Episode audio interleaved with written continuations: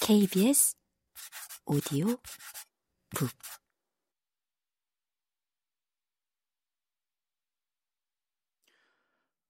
데이비드, 헨리가 내 팔을 붙들었다. 싹싹하고 자신감이 되돌아온 태도가 다른 무엇보다도 장례식이 끝나 다행이라 여기는 것처럼 보였다. 자네가 와줘서 고마워. 다 잘 끝났군. 나는 자리를 뜨는 조문객들 쪽을 손짓하며 말했다.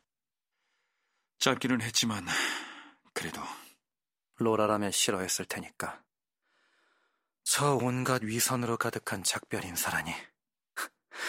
모두 참석했다는 사실이 놀라울 지경이지. 그렇게 싫어했던 건 아닐 거야.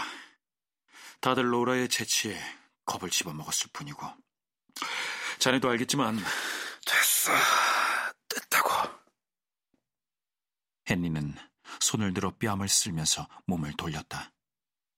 자신의 얼굴과 그 안의 모든 불안이 그대로 공기에 노출되어 있음을 알아채고 자기 턱수염을 찾고 있었다.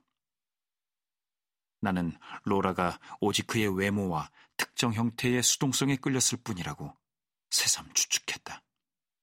처음 하는 생각은 아니었다. 헨리는 나를 항상 라이벌로 여겼고 내가 그의 지위를 약화시킬 기회를 잡지 않을 때마다 당황하는 모습을 보였다. 그가 로라와 관계를 가진 데는 어느 정도는 나를 추방해 버리려는 의도도 숨어 있었다. 나는 헨리를 좋아했지만 그것은 이 친구가 절대 애들러의 소장이 될 수 없으리라는 사실을 확신하기 때문에 가질 수 있는 여유이기도 했다.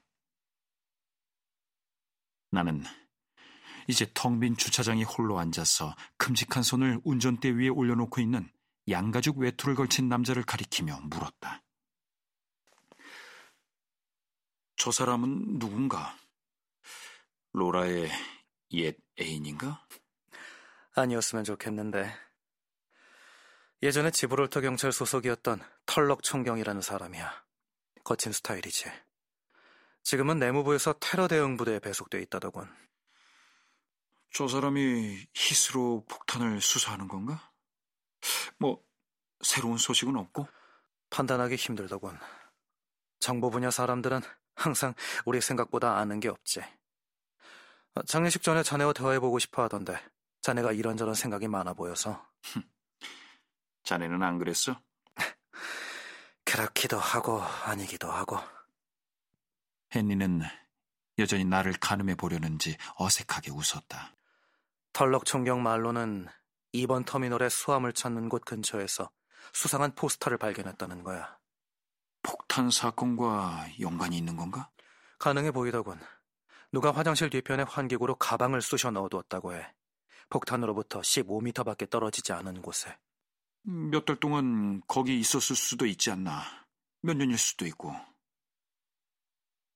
헨리는 차분하게 나를 바라보며 마치 로라가 예전에 나에 대해 말한 내용을 확인하는 것처럼 고개를 끄덕였다. 그래. 하지만 의심해서 나쁠 건 없겠지. 세상에는 있는 그대로 받아들여야 하는 일도 있는 법이니까.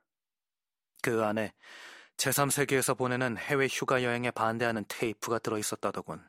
그 있잖아. 성매매 여행이나 원주민 구역에 콘크리트 도로를 까는 따위 말이야. 요트를 곁들인 휴양지 문화 말이지. 스위스였는데 할 게 뭐야? 나를 동요시켰다는 것을 알아챈 헨리는 목소리를 낮췄다. 덜럭 총경과 이야기해보고 싶나? 내무부 사람들은 우리 연구를 높이 평가하는데. 폭력에 의한 죽음에 대해서? 나는 그쪽으로는 아는 게 없는데. 저 친구들은 신종 테러 집단의 도래를 두려워하고 있어. 무자규적인 폭력에 맞설 들이고 스릴에 목매는 작자들 말이야. 최근에 폭탄 테러가 잦았는데 대부분은 쉬쉬해서 덮어버렸지. 사실 털럭은 나더러 자기네 쪽에서 일해보지 않겠느냐고 제안도 했다네. 그러니까 비공식적으로 말이야. 시위에 참석해서 멀찍이서 지켜보고 그 안에서 벌어지는 상황을 심리학적으로 분석하라는 거지. 끄나풀이 되라고? 반쯤은 끄나풀이지. 그래서 할 건가? 나는 그가 대답하기를 기다렸다. 했니? 잘 모르겠는데. 왠지 로라를 위해 해야 할 것도 같아. 자네가 로라 때문에 그럴 필요는 없어. 그런 집단은 수백 개는 있지 않나.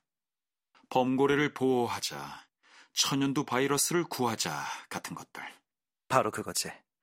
자네라면 어디서부터 시작하겠나. 털럭도 위험 요소가 존재하는 일이라고 인정하던데. 정말로? 함부로 뛰어들지 말게 했니? 깔끔한 조언이군. 지나치게 깔끔할지도 모르겠지만. 악수를 나누며 그는 덧붙였다. 솔직히 말해줘, 데이비드. 왜 병원까지 차를 몰고 온 건가? 애슈퍼드는 세인트 존스 우드에서는 제법 거리가 되는 곳인데. 로라 때문에 걱정이 됐어. 자네에 대해서도. 그렇군. 아, 그러고 보니 로라의 핸드백은 어, 내 차에 있어. 자네한테 주겠네. 알겠네. 혹시 열어봤나? 아니. 자네가 어떤 기분이었을지 알아. 세상에는 누구도 직면할 수 없는 비밀이 존재하는 법이니까.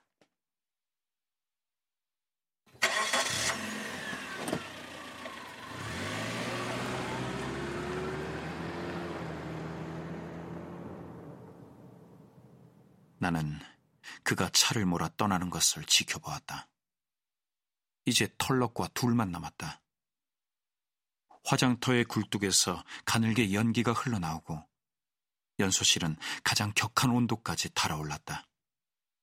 검은 연기가 푹 하고 솟구치는 모습이 로라의 일부가 자신을 올가매던 육신에서 해방되는 것처럼 보였다.